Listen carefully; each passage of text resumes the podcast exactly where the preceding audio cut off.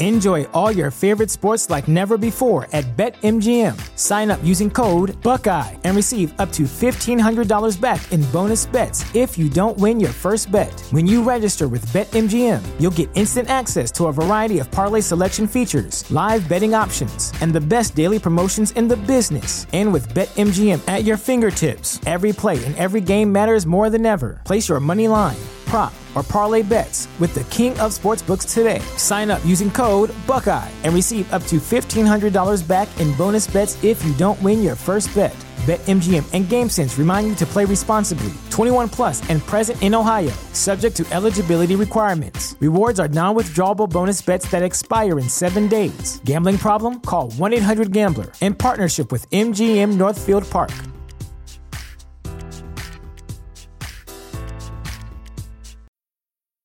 When it comes to weight loss, no two people are the same. That's why Noom builds personalized plans based on your unique psychology and biology. Take Brittany. After years of unsustainable diets, Noom helped her lose twenty pounds and keep it off. I was definitely in a yo-yo cycle for years of just losing weight, gaining weight, and it was exhausting.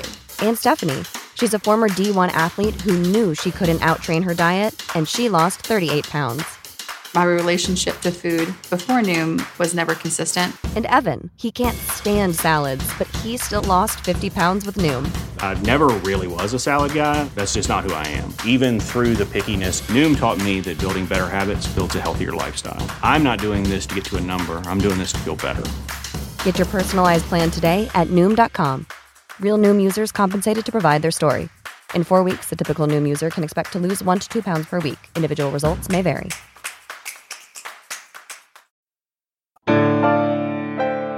Hidden, a true crime podcast.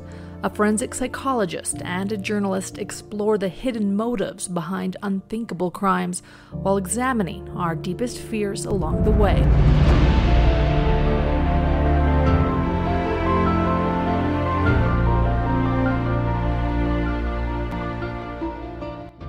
We are waiting for a press conference in Arizona. Lori Vallow Daybell has been extradited to Arizona. Many of you have seen her new mugshot. So thank you everyone for joining with us while we work to live stream this press conference. We've been in touch with Maricopa County and they've let us know that they will be live streaming it and where. It's been a big week for Daybell. This case just keeps going. Does anybody else feel like that? You know, Uh, Lori Vallow, three consecutive life sentences for Tammy Daybell, J J Vallow, and Tylee Ryan in Idaho. And now she is in Arizona. She has been extradited to face charges for her murdered husband, Charles Vallow. I'll have an update on her extradition as well as a, a couple of interviews that I want to revisit. Did everybody see yesterday's hearing with Chad Daybell? John and I are now going to be discussing for a while the best way to cover the Chad Daybell trial now that we know cameras will be in the courtroom. Oh, they're live, guys. They're live. My name is Paul Penzone. I'm the sheriff of Maricopa County in Arizona. Um, we're just going to give you an update on a story of interest, not just here in Arizona, but I know across the nation. Just after midnight last night, Maricopa County Sheriff's Office deputies booked Lori Vallow into our I T R facility. One count of first-degree murder, one count of premeditated first-degree murder. She was extradited from Pocatello, Idaho, where she was already in the in their Department of Corrections there in custody at one of the prisons. We sent four deputies there by car. Normally we would fly, our extradition team would fly to pick it up, but because of weather conditions, we felt that it was um, more predictable and more within our control that if we were going to transport her, that we wouldn't have to deal with any kind of um, weather conditions or air travel challenges. So our deputies left on uh, on the twenty-seventh for Idaho, arrived there, stayed for a day to prepare, and brought her back. We sent two extradition deputies, uh, a supervisor, and one deputy from our K nine division, but it's just because she's a female deputy. We want to make sure there was a female accompanying um, suspect Vallow in her tra- in her travel back. It was about an eighteen-hour trip. Uh, in my statement, as you saw, I talked about the fact that we do about two hundred fifty plus extraditions every year. So this is not new for them. The uh, the uniqueness or maybe the circumstances involved in this particular case are very high profile and, and much to the interest of our local and national audience. Um, I don't want to diminish it. It is what we do, as I stated, and we do it very well. Whether it is her or any other fugitive who's wanted in the state of Arizona, we're going to facilitate transfer into our custody so the prosecutor's office can prosecute them effectively. Uh, she had her initial appearance at about two a.m. when she was remanded without bond. So the uh, the case will now be in the hands of the county attorney. While in our custody, at the conclusion of whatever happens with the court case, she will then be returned to Pocatello to their Department of Corrections. Uh, so I want to thank them for their cooperation and facilitation of this also. And I also want to just recognize and express gratitude to our team here, the deputies that uh, spent four days on the road to bring her back safely. Um, we do have a really, really good video for you, which I can't show you right now, but we'll get it to you of Um, bringing her into the jail, where you get a good look at the process, the initial process of her custody. So I don't, you know, it's there's not a whole lot more depth to it than that. I just want to make sure you heard from me the status of it, and I'm happy to answer a few questions if they're related to this case. Sure. I'll start with. I was going to say, will she be kept in any sort of segregated situation, or is she going to be in just both regularly? Yeah, no, that is a good question. She will be. She's she deemed to be high security, so she'll be uh, isolated in, in a high security area of the Estrella jail. Tell us what goes into a process such as this. You've dealt with high-profile inmates in the past. That's not new, but um, obviously this planning has been going on, I would assume, for some time. It has, and, and we wanted to make sure that it was um, – during my tenure as sheriff, I feel like our focus has always been about being really fundamentally sound and, and less about the bells and whistles. And the men and women who put the planning and preparation has took everything into consideration. As I said, um, we had challenging weather conditions. The last thing we wanted to do was try to fly and get stuck in an airport where suddenly now uh, we're in a space where there's a lot of uh, community members and others, and, and it takes an extensive period of time. If we're going to travel that road, we need to make sure that we had the appropriate vehicles. As I said, we sent a female deputy to make sure that we had a female deputy accompanying a female inmate. Um, we sent uh, those from our fate detail, and extraditions facilitated this because we're the best at managing any kind of um, transfer of custody or apprehension of, of those deemed to be dangerous. And make no mistake about it, you know, sometimes I think we look at a person and judge them by appearance and we go, well, this is a relatively moderate-sized female. What kind of a threat can she be? Um, she is as much, if not more, of a threat to the harm of others as any other dangerous criminal we've had in our custody. So we figure out the entire route and map the challenges, where we're going to stay, how we make sure that our employees get the rest necessary to come back safely. I think it was an eighteen-hour drive back. Is that correct? About eighteen hours? Yeah. So um, we'll call it a planning an extensive road trip that just happens to include bringing back a dangerous fugitive. But what was her demeanor like while during this process? I just I understand that she was very sociable the entire trip. Talked quite a bit. Oh, that's between the deputies, the courts, and the prosecutor, apparently. I don't know that she gave any specific statements related to the investigation, but I just know that they said she was very chatty. Was it? You, a, it. you said it was an eighteen-hour drive back. Was it was it nonstop? Did you guys have to stop anywhere to rest? Or just kind of what is that like when you have to drive someone um, like this across the country? Well, I just know on drives that long, it's usually my family saying, are we there yet? Are we there yet? But um, I, it's just... You know, I mean, I stop for gas, stop for food, stop for rest stops, and make sure that we're being uh, accommodating to the needs of the inmate, um, but get here as quickly as you can without no... it being, a, you know, a danger to, as I said, we had four deputies, so I'm going to presume that they took turns driving, or if not, that they took time to rest, but they got back safely. In this case, we used two four-wheel drive vehicles because we were going to be dealing with uh, potential weather conditions. Um, Obviously, there was a... families that were impacted here, yeah. Which is what what would you like to say to the families that were impacted here now, knowing that there's at least one step closer to closure in this case? Yeah, I think it's a great question. I, I mean, I've, when I I spent a lot of time working with victims, as you guys know, when I was uh, my former agency. Um, all that matters is, you know, I pray for them, that their hearts will, will find a way to, to heal as best you can with um, significant loss like this. When it comes to the justice side of the ledger, um, the scales, I don't know that, you know, successful prosecution, what the um, punishment is. I don't think there's anything that occurs in that space that really fills that void, and I don't know that. I'm sure some family members feel passionate about it. Others just kind of want to have their own path to overcoming this. Um, so for me, just from one human to another, my heart breaks for them. Anybody who suffered loss at the hands of, of an evil person like this, and, and I pray that uh, they'll find peace. Two different counts of conspiracy to commit murder? Yeah, the, on the booking sheet, what I have is murder in the first degree and then murder first degree premeditated. The conspiracy element is more of like a, um, uh, I'm trying to get the correct term, but just, you know, it has to do with the process on how it was played out with others and everything. But at the end of the day, she's in for two counts of first degree murder, one premeditated. Yeah.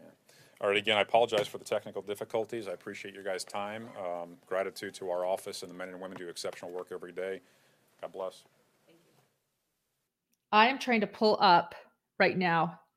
I think it would be really good to go over her charges in Arizona. First degree murder, premeditated first degree murder. Another very interesting thing about her charges is that they're her charges and not Chad's. In Idaho, they're co-conspirators. Chad was not charged in Arizona. And that's, that's another reason I thought I wanted to bring up the charging documents. If you guys can stay with me here during this live while I try to pull them up, because uh, it's it does mention Chad. Chad is at the very end of the charging documents, the probable cause, when she's charged in Charles Vallow's murder, her husband's murder. It happened on July eleventh, twenty nineteen. And it states that they were choosing not to charge Chad because they didn't know if they could get a conviction or they had enough evidence. It seemed like it was a cautious decision on their part. But I, I will tell you, though, after sitting in the Lori Vallow Daybell trial, I felt that there was a lot of evidence that showed how united Chad and Lori were in the death of Charles. And we've heard a lot of evidence. Melanie Gibb, Lori Vallow's best friend, no matter her your opinion of her, she is an excellent witness and was there for their entire relationship, even the day Lori and Chad met. And Melanie Gibb, one story she sticks to, she doesn't stick to every story, but this story she sticks to, that it was Chad that told Lori that her husband, Charles Vallow, was now a zombie. And it was Chad that called the shots at all of these castings that were taking place, castings also known as exorcisms. They, this group called them castings. And it was Chad that they would call after they would all meet with all the women, Audrey, Serena, Melanie Pulowski, Alex was at a couple of them, Melanie Gibb, Zulema, Julie Clement. All these people would meet at these castings and they would try to get the zombie out of Charles. And after they had this casting, they would then call Chad and asked if it worked. And he would tell them either it did or it didn't. I, I read some evidence yesterday when we finished the hearing of Chad Daybell, and there was argument about who was who was driving the bus, as they as John Pryor states. I read some July fifteenth, twenty nineteen text between Chad and Lori. That would be three days after Charles was killed, and Chad said implies the two bullets in his chest. We have Chad Daybell on a call. Oh, that would be an interesting thing to play here too. I think I have that on Hidden True Crime. Yes, I do. Where he calls the funeral home, pretending to be Chad Daybell, uh, a brother of Charles Vallow, and he's trying to find out how much it would cost to cremate someone, or uh, checking in on a mortuary. And it's Chad Daybell calling the funeral home after his death. Chad Daybell is not charged in Charles's death or murder. Only Lori Vallow is, but I don't think he's innocent. One touching thing that Kay and Larry Woodcock always say, and that Kay always says, because it's now been four years, four years since Charles was killed, and his children, J J and Tylee, he referred to Tylee as his daughter, in, although it's not her biological father, he referred to Tylee as a daughter in body cam footage days before he was killed. But uh, his children, J J and Tylee, were murdered after he was murdered. And they have found some justice. His children have found some justice before he has found justice. But Kay Woodcock has always said that Charles would have said, take care of the children first, worry about me later. That that is what Charles would want. And now it is Charles's turn. It feels right that the children have received justice. Tammy has received some justice. More is coming.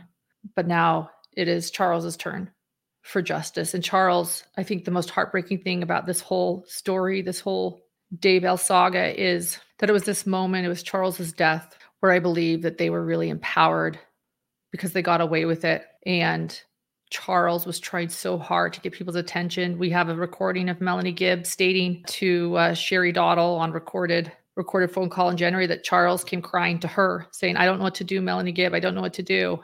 And she said, ah, I don't know. You know, I didn't know what to tell him, that he called the police. We have him stating on body cam footage, they, she wants to murder me. And they disregarded him. We have him trying to get his wife help and get a assessment, a psychological assessment, where the police sort of downplay the need for that. His last days are really, really painful to watch, understanding what happened, and to think if they had just held Alex one more day too. One day, you know, held him overnight when things were inconsistent, when they realized that Alex hadn't performed C P R, when they realized that Alex had waited forty-five minutes before calling nine one one and then said he was performing C P R on the nine one one call. If only they had held him after learning that one of the bullet shots that went through Charles's chest was through the ground, meaning he was shot on the ground. There's no self-defense in shooting someone once they are down. Just so many things.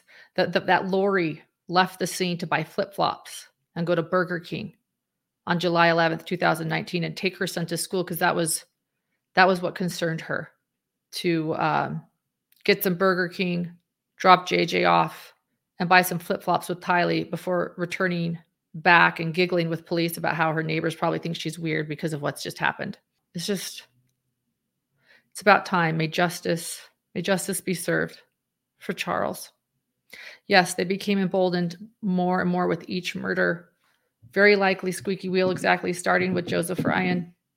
Yeah, I will work to find the charging documents and we'll look at those together. And I'll see if I can't find uh, the funeral call as well. Hold on. Stay with me. Here we go. Okay, so I have this. So we'll listen to this. It's a six-minute call. And while we listen to this, I'll work to pull up the Patreon document. Chad Daybell calling the funeral home after Charles is killed. It's wild. And this is from um, a public rec- uh, records request. It's Chad Daybell calling the Valley of the Sun Mortuary and Cemetery shortly after Charles's death, pretending to be Chad Daybell from Iowa. You lose weight, it comes back. You lose it again, it comes back again. And if this cycle sounds familiar, you're not alone, and there is a better way.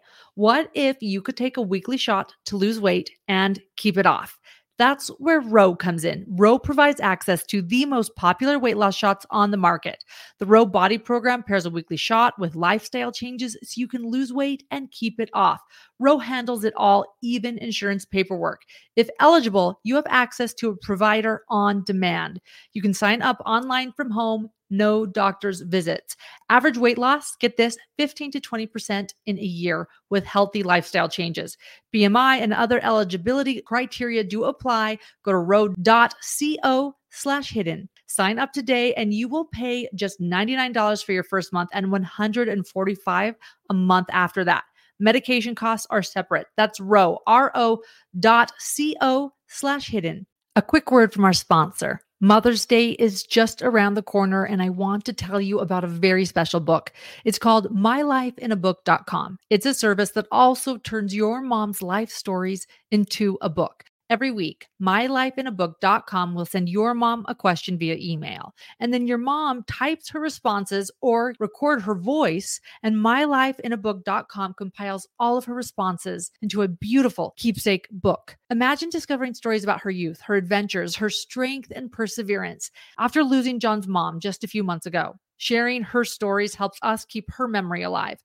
And so we've gifted my life in a book dot com to family members. My dad is legally blind, and typing can be tedious when you can't see, but my dad can actually record his answers with voice, and my life in a book dot com transcribes his audio. It's been an enjoyable thing for my dad to tell his stories, and his book is almost done. I don't think there is any gift that matters more than preserving our stories. Stories change us and teach us about what we value most.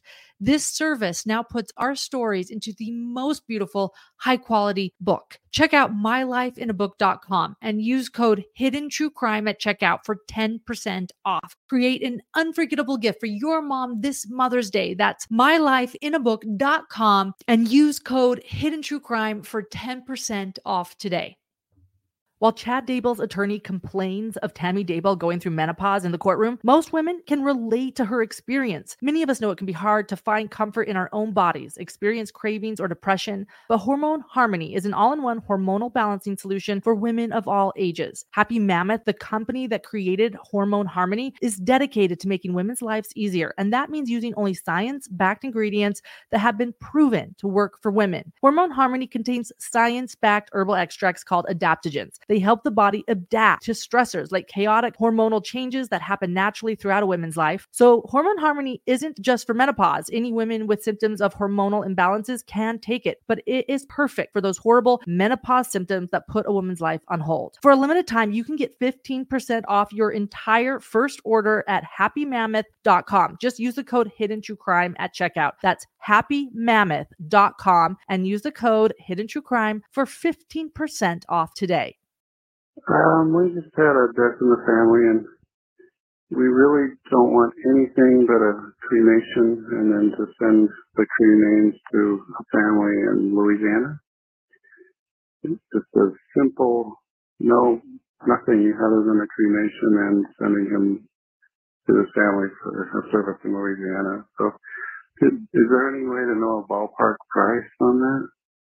Yes, and I'm sorry for the loss. Um, thank you. Okay, let me transfer you over to a director who can assist you with the pricing. Uh, what is your okay. name, please? It is Chad Daybell. How do you spell the last name, please? D A B A L, Daybell. How are you related to the person who passed? I'm his nephew. And then also, this is for the Valley of the Suns in Chandler, correct? Yes. Thank you. Um, yes, he lives there in Chandler. I live in Iowa, so I'm just oh. trying to help out. Oh, okay. Thank you. Yes, um, mm-hmm. what is um, your uncle's name for reference, please? He is John Daybell. Your last name? Well, D A B A L. Okay. The same. John. Uh-huh. Do you have a middle name? Myron. M Y R O N? Yeah.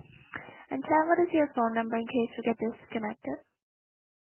Yes, this number, five one five. I don't actually know my own number. um, let me look real quick. Thank you. Uh, mm-hmm. Thank you. Is he at a nursing home, hospital, or residence? He passed away in a hospital. I don't know the details. I'm just it, telling you. Yeah, it's just for um to know, because sometimes it's different if it's a residential or hospital um, or nursing home. I'm okay. thinking they're sending him to the medical examiner. I'm not sure. I should have had more information before I called. I'm oh, sorry. That's okay. Alright, cremation with shipping. To which um, which which city? New Orleans. Mm-hmm. Okay, one moment please, uh, Chad, stay on the line. Let me uh, okay. transfer you over to the director who can assist you with that. Alright, thank you. Thank you. Hello, Chad? Yeah. Thank you for holding. I do have the director, Clarissa, to further assist you. Okay. Thanks. Thank you. Hi, sir. My name is Female Director with Valley of the Sun Mortuary Cemetery. I understand that your uncle passed away. Yes. And I, and I'm just starting the process for the family. He didn't have many relatives. I'm his nephew. I live in Iowa. Um, but what I'm they want to do is, it's and sad to see him go. And I think he's going to the medical examiner. I don't know all the details, but what the family basically wants is just to have him cremated there in Chandler and then shipped, have the cremated shipped to New Orleans. And okay. We'll deal with the service later. So just trying to get a ballpark price. Okay. Um. So for a cremation, um, we are able to do our cremation for one thousand six hundred and ninety-five dollars.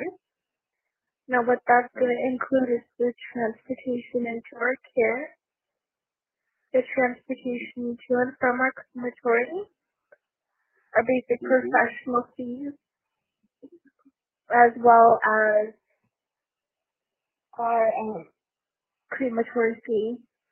Now, there's going to be a couple other charges there for you. Um, okay. So we are going to have um, death certificates, which are twenty dollars a piece, plus a processing fee. Okay.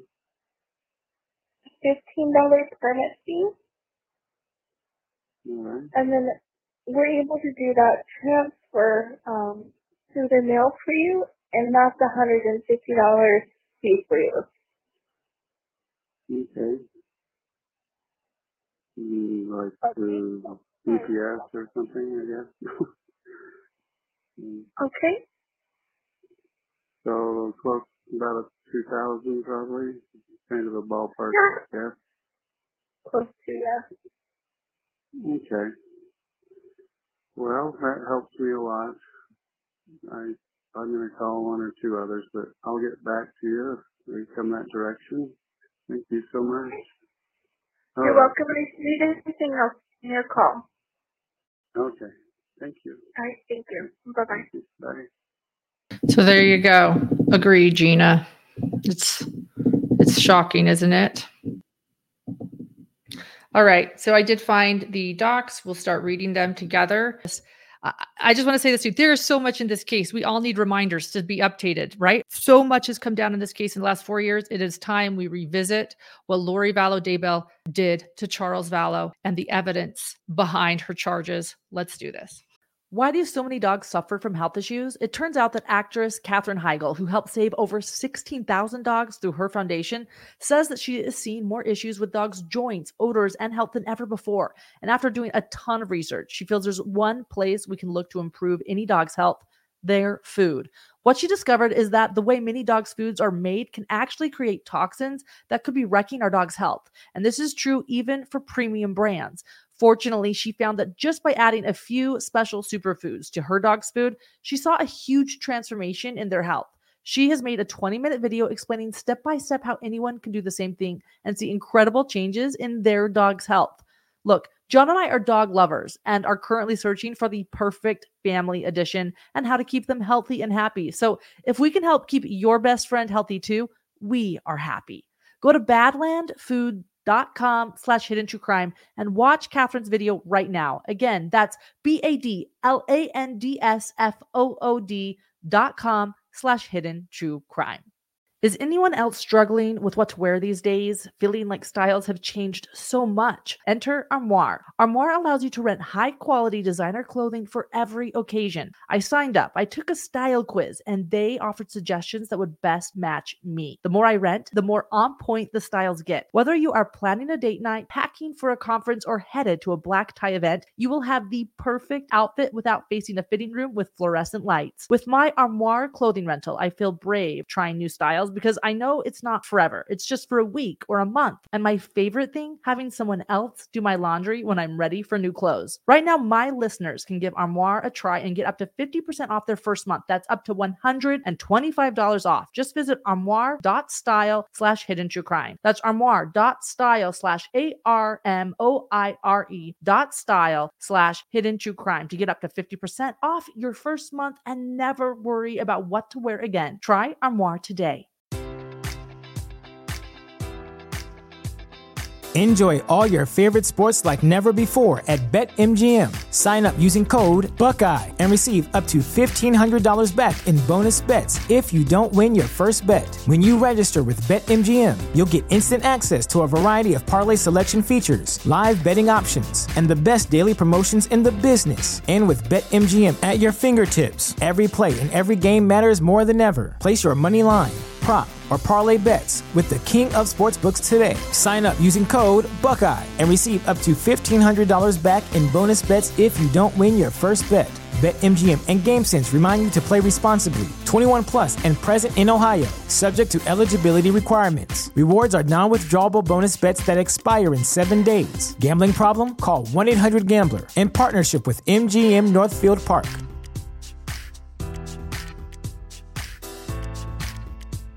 Synopsis. Here, it, here are the charging docs for Charles Vallow, the reason that Lori Vallow Daybell has been extradited to Arizona. On seven eleven twenty nineteen, at eight thirty a.m., the Chandler De- Police Department was called to the address of South Four Peaks Place in Chandler, referring referencing a shooting. The caller, who identified himself as Alex Cox, indicated that he had shot his brother-in-law, Charles Vallow, in self-defense. As a result, a homicide investigation took place, and all the pertinent parties of the incident were interviewed. The scene was also processed and analyzed based on these interviews. At the conclusion of the investigation on seven eleven twenty nineteen, there was concern about a potential bullet strike on the ground near Charles Vallow's body. There was also concern regarding a timeline of events that came to light in the days following the homicide. None of these concerns would immediately provide probable cause for the arrest of anyone present at the time of the murder, and more investigation was necessary. In the weeks following the murder of Charles Vallow, investigators learned that Charles and Lori were experiencing turmoil in their marriage. As a result, Charles moved Lori into the residence on Four Peaks Place with Lori's daughter, Tylee Ryan, and their adoptive son, J J Vallow, who was diagnosed with autism.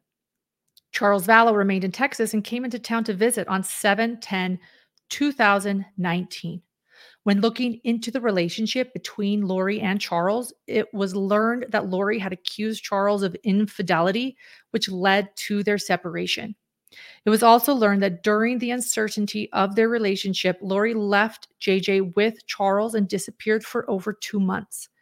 It was also learned that Charles was concerned for Lori's mental health, as she had begun to express that she was selected to prepare one hundred forty-four thousand people for the end of the world. Concerned for her well-being and that of the children, Charles filed a mental health petition asking for a mental health evaluation. In this petition, Charles talked about how Lori had told him that he was possessed by a dark spirit by the name of Ned Schneider. Lori would even refer to Charles in conversation and documents by the name of Ned.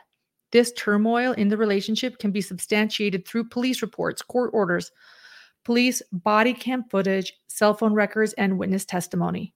On ten three twenty nineteen, the Chandler Police Department learned of an attempted murder of Brandon Boudreaux. On ten two twenty nineteen, it was reported that someone shot at Brandon when he ar- was arriving home while he was exiting his vehicle in front of his Gilbert residence. He indicated that the shot was fired from the back of a Jeep Wrangler parked down the street from his residence. Suspected that the shooter was possibly Alex Cox.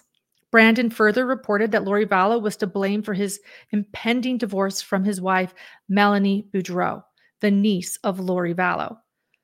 Brandon then provided authorities with insight into the extreme religious beliefs of Lori Vallow and Alex Cox. Brandon suspected that these beliefs led him to lose his wife and also led to the murder of Charles Vallow. While continuing to investigate the murder of Charles Vallow, redacted the grandmother of J J Vallow. We know this is Kay Woodcock. Uh, Chad and Lori referred to Kay Woodcock as Rhonda, her zombie name, but we know that this is Kay Vallow. Well, or Kay Woodcock, Kay Vallow Woodcock. While continuing to investigate the murder of Charles Vallow, Kay Woodcock, grandmother of J J Vallow, contacted Detective Moffitt and was concerned about J J. she indicated that she had not heard from J J and that Lori was not allowing him to call or video message her and her husband. It was discovered that Lori had relocated to Rexburg, Idaho with Alex Cox. Idaho authorities were asked to conduct a welfare check on J J Vallow and Tylee Ryan. During this welfare check in November of two thousand nineteen, Lori indicated that the kids were staying with Melanie Gibb in Arizona. Investigators contacted Gibb and determined that this was not the case. Lori also told another witness that J J and Tylee went to stay with Redacted. This was obviously not the case either. During this time, investigators learned that Lori Vallow had married Chad Daybell, who was a resident in Rexburg, Idaho. Strangely, Chad's wife, Tammy Daybell, died in her sleep on ten nineteen two thousand nineteen. Lori and Chad would marry within a month of Tammy's passing.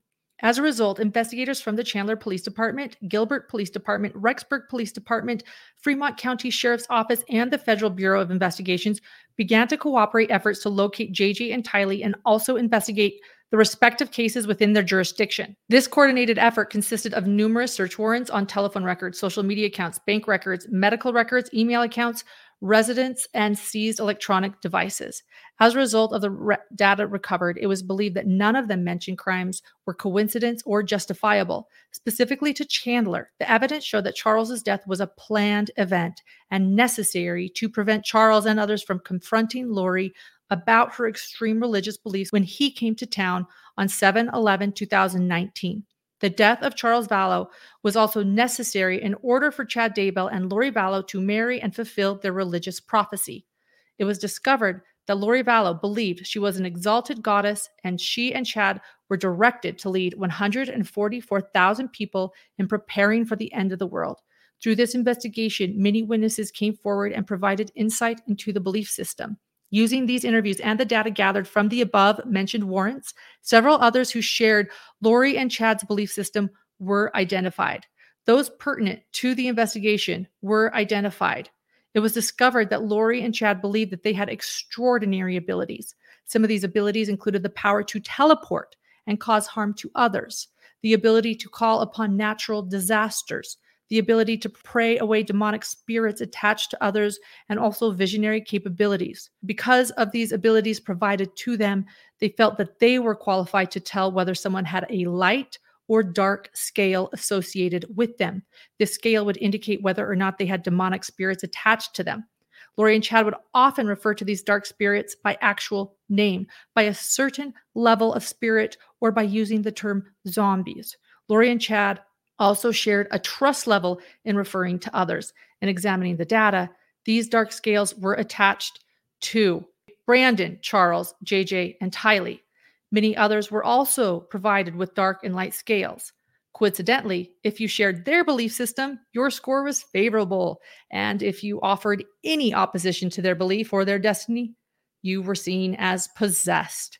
In reviewing the documents collected by the agencies involved, the following would show that Lori and Alex conspired to murder Charles Vallow on seven eleven two thousand nineteen. The first evidence to cause harm to Charles Vallow was discovered in text messages between Redacted and Lori Vallow on eleven three eighteen. Redacted is a friend of Lori Vallow's and also the widow of Alex Cox. Now we know that that is Zulema Pastenes. Zulema's cell number was seized and data extracted by the Gilbert Police Department after the death of her husband, Alex Cox. On eleven three two thousand eighteen, at fourteen forty hours, Zulema Pastenes tells Lori that she was told by God that she is to protect Lori. In January of two thousand nineteen, Zulema told Lori that she had a vision that she could create storms and fires and will have the eye of the Lord. On February sixth two thousand nineteen, Lori texted Zulema telling her that Charles was blocking her gifts. From this point forward, there is specific conversation to cause harm to Charles Vallow, who has been referred to as a dark spirit called Iplos or Ned. Through text messages between Lori and Charles that were seen on Charles's phone, Lori would return to Texas on June third two thousand nineteen. That's where Charles was living or staying as they were separated. On June third two thousand nineteen, Lori to Redacted, Just got home and got J J to sleep. Let's go spiritual tonight and work on him.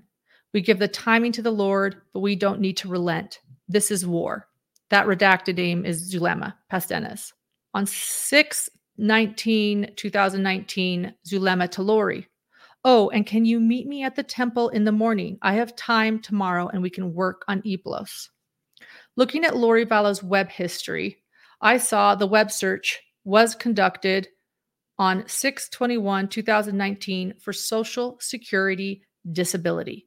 Utilizing the U R L attached to this web search, it took me to a Social Security Disability application. The form allowed you to enter the applicant's information to be able to obtain a free benefits evaluation. This search is of importance as it would indicate an inquiry as to the benefits that Lori would be entitled to.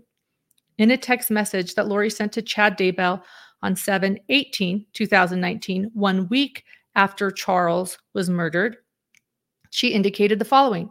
So I talked to the insurance company. He changed it in March. So it was probably Ned who did that before we got rid of him. They can't tell me to who the beneficiary has been changed to, of course, but it's done. I'll still get the four thousand dollars a month from Social Security. Lori would not have known this without completing the online benefit evaluation. Furthermore, the Social Security Administration did not have any contact with Lori until she attended an appointment with them on eight twelve twenty nineteen at thirteen thirty hours. This appointment date was located in Lori's iCloud account. It was at this time that Lori was provided with the actual amount of the benefit, which was close to the four thousand dollars she reported to Chad in July. On June twenty-second twenty nineteen, Alex Cox entered the conversation regarding Eblos, or Charles Vallow. On six twenty-two twenty nineteen, Alex started to text redacted from redacted. Through a search warrant, this number was identified as belonging to Alex Cox. On June twenty-second twenty nineteen, at nineteen oh two hours, Alex sent redacted a message. Hey, redacted, it's Alex. On six twenty-seven twenty nineteen, redacted to Lori. Do you think that there is a way to change Eblos to the light? On six twenty-nine twenty nineteen, Charles Vallow discovered a fictitious letter that Lori sent to, I assume, Chad Daybell. This letter was written as if it was from Charles Vallow asking Chad Daybell to come to Arizona to assist him with writing a book. This discovery would send everything into action. Charles confronted Lori about the fictitious letter, accusing her of writing a letter so Chad Daybell could provide a reason to his wife to come to Arizona to visit Lori. Charles asked Lori to come clean about her relationship with Chad Daybell by the end of the day, or he would contact Tamara or Tammy Daybell and inform her of her relationship. Following the discovery of the letter, Charles Vallow began talking to Adam Cox, Lori and Alex's brother, about his discovery as well as Lori's radical beliefs. The two, Adam and Charles, then communicated with each other to plan an intervention on or around seven ten twenty nineteen.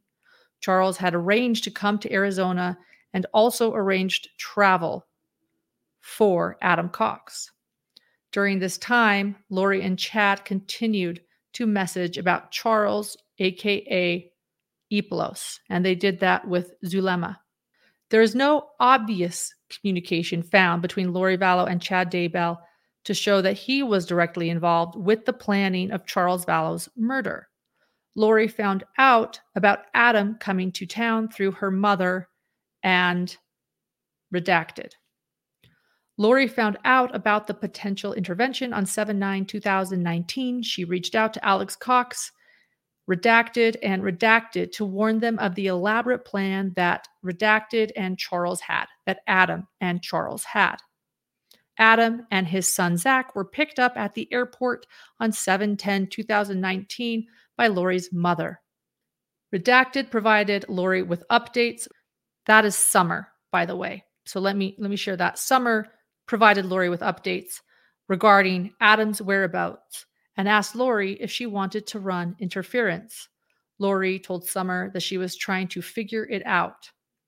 In text messages found on the iCloud, Summer asks Lori if she wanted to have their mother do a preemptive strike and confront Adam. Redacted told their mother no and asked that she just collect information.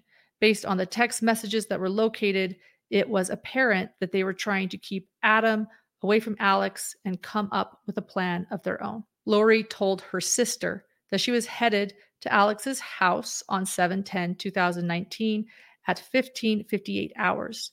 During this time, she continued to message Charles and never once confronted him about her knowing that something was planned.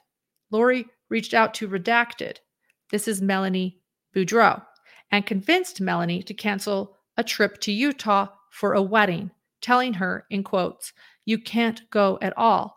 We both need to stay here to defend ourselves." Lori added, "It is coming to a head. This week will change everything," end quote. Lori would also tell Alex, quote, "Getting sleepy, so I'm going to need you to stay close to me in the next couple of days." Mel, too. She cannot go to Utah. They are planning some kind of intervention, but want Redacted out of the way, so I'm left alone.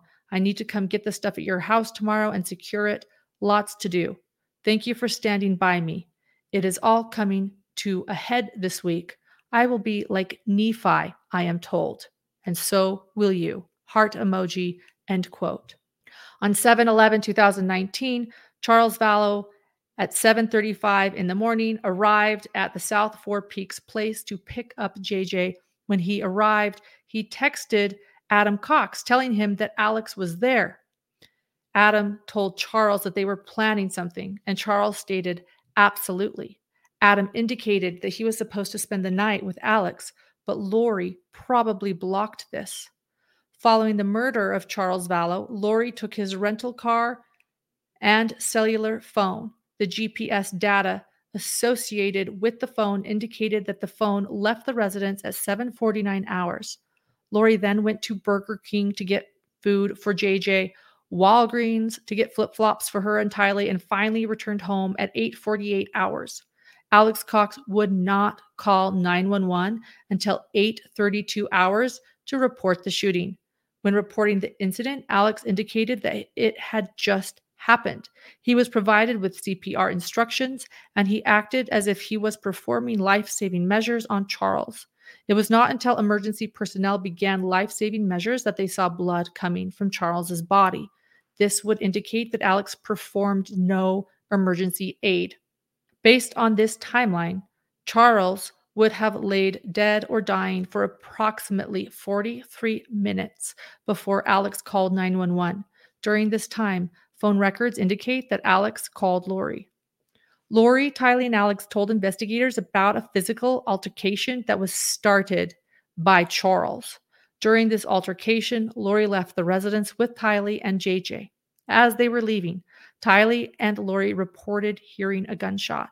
Based on this investigation, it has been proven how valuable that Alex Cox was to Lori.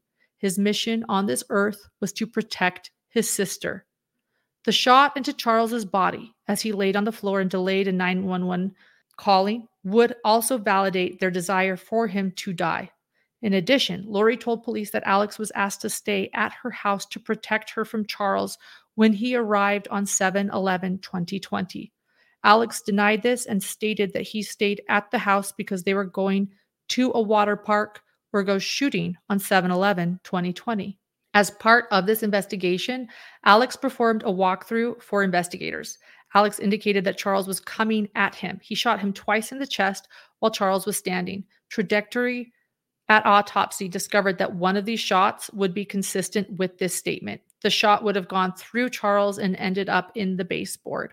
However, the second shot entered below Charles's ribcage and exited through his upper left shoulder, causing a short wound and defect in the flooring where Charles was found. This angle would indicate that Charles was already lying on the floor when the second shot was fired.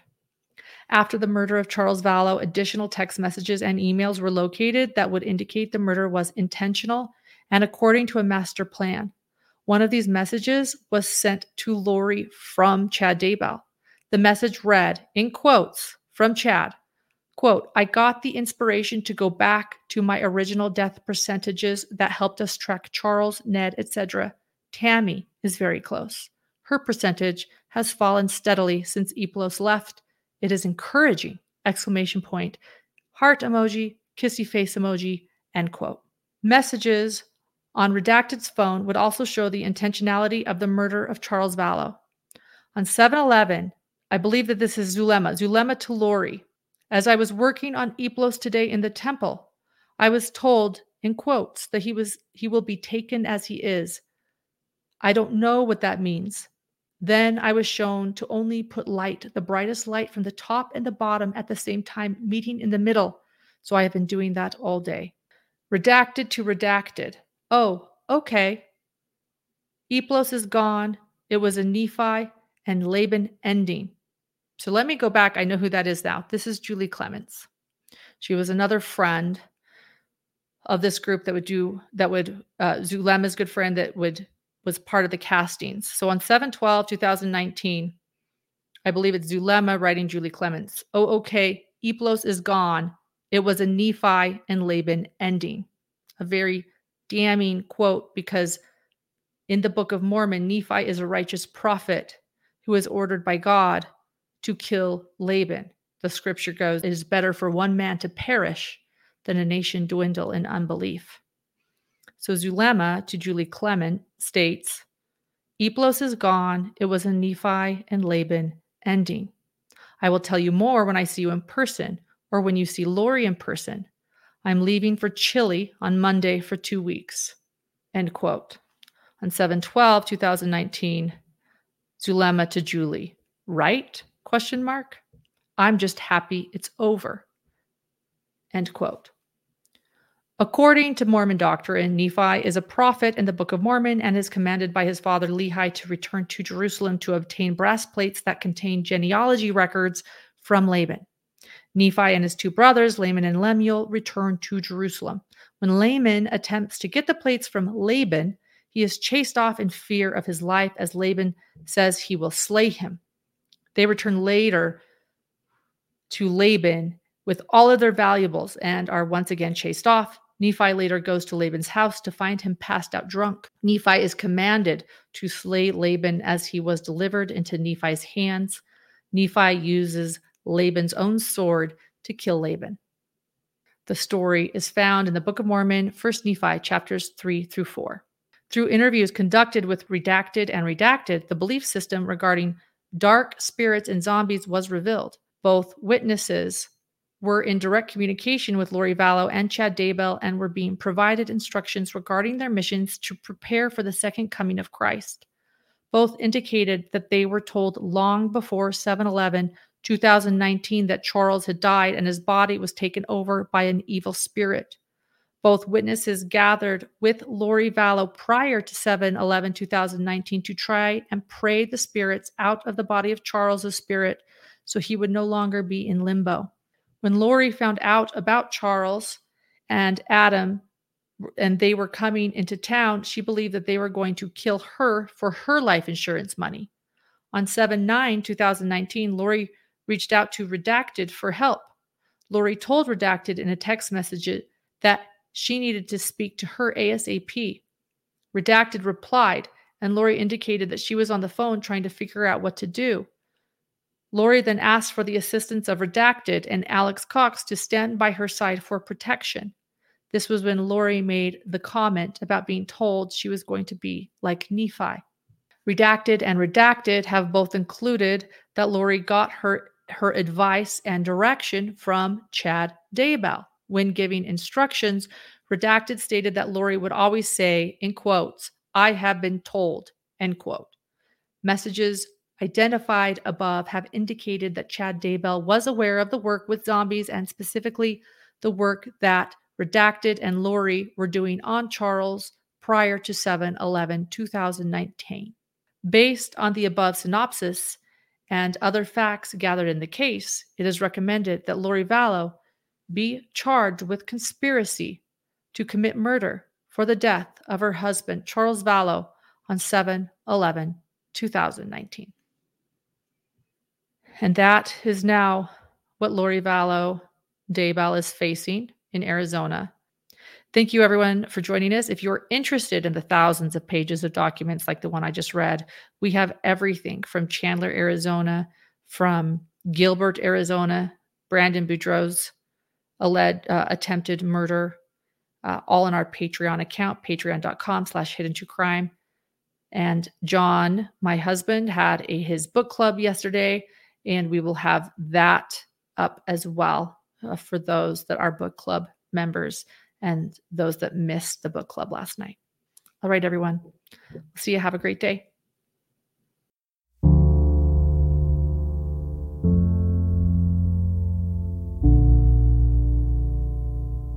Hello, Hidden Gems.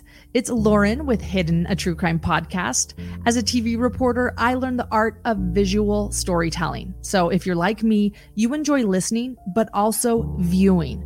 You can actually head to our YouTube channel, Hidden True Crime, to watch these interviews. Hit the subscribe button for surprise lives and breaking news. And for exclusive content, things Doctor John and I only dare say behind a paywall, become a Patreon member at patreon dot com slash hidden true crime. You'll find bonus episodes, early releases, and insider info. Thank you for your endless support.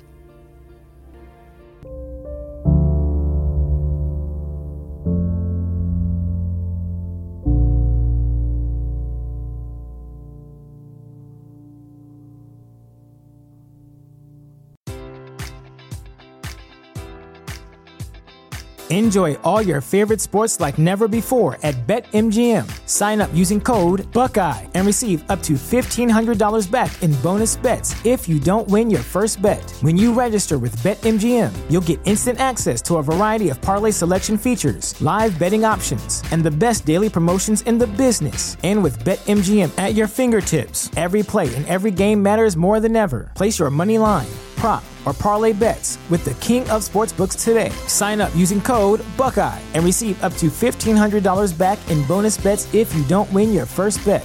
BetMGM and GameSense remind you to play responsibly, twenty-one plus and present in Ohio, subject to eligibility requirements. Rewards are non-withdrawable bonus bets that expire in seven days. Gambling problem? Call one eight hundred gambler in partnership with M G M Northfield Park.